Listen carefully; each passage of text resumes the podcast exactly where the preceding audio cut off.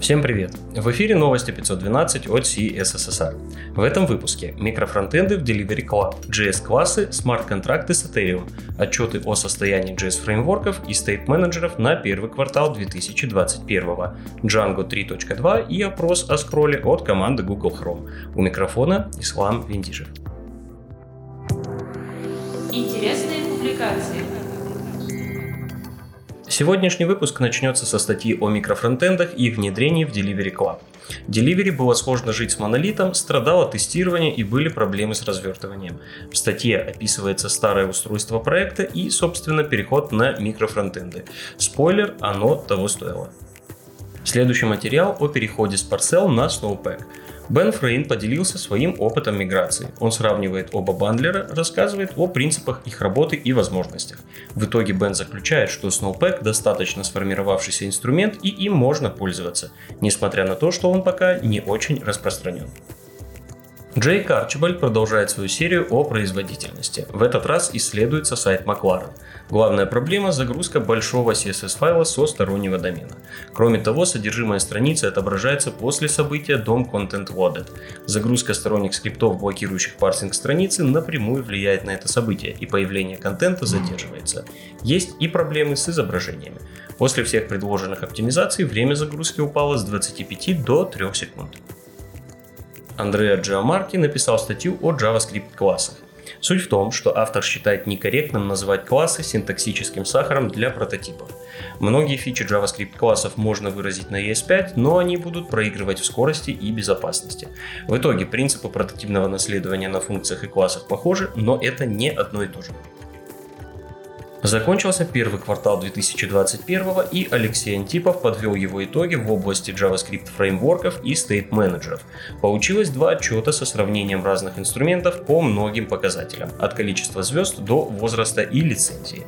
В каждом из отчетов рассматривается около 20 инструментов. Это неплохой способ посмотреть на тренд и познакомиться с другими инструментами. В прошлом выпуске я говорил об измерении Web Vitals в боевых условиях. Эту же тему на Smash Magazine поднял Барри Повард. Его гайд несколько более объемный и подробный, но в нем речь также идет про сбор данных реальных пользователей для исправления проблем, влияющих на метрики. В завершении рубрики немного практики и экспериментов.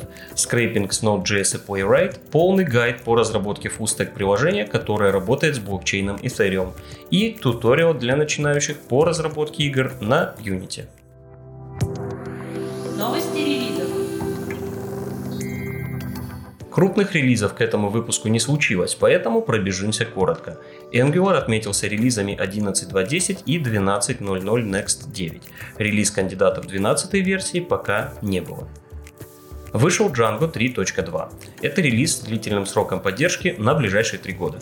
Кроме фреймворка вышло обновление Django Debug Toolbar. Это был security релиз. Также отмечу релизы Cypress 7.1 и ESLint Plugin View 7.9.0. Другим новостям. Core Team браузера Google Chrome объявила о начале опроса о скролле. У вас есть возможность поучаствовать и дать обратную связь, поделиться мнением, что не так со скроллом и что можно было бы сделать лучше. Опрос рассчитан на 5-10 минут. Врайк отказывается от языка Dart. Если коротко, язык перестал удовлетворять все потребности разработки. Отмечается, что Dart по-прежнему будет большой частью разработки, потому что на нем написано около 2,5 миллионов строк кода, а для новых проектов будут использовать другой стек. В первой статье на Хабре есть подробности и история выбора текущего технического стека, во второй критерии выбора нового стека и ответы на часто задаваемые вопросы, связанные с переходом. В качестве нового стека выбрали TypeScript в связке с React. И небольшая экспресс-новость. В Firefox Nightly появилась поддержка Quick и протокола HTTP 3. Все ссылки на инфоповоды и сопутствующие публикации вы можете найти в описании выпуска.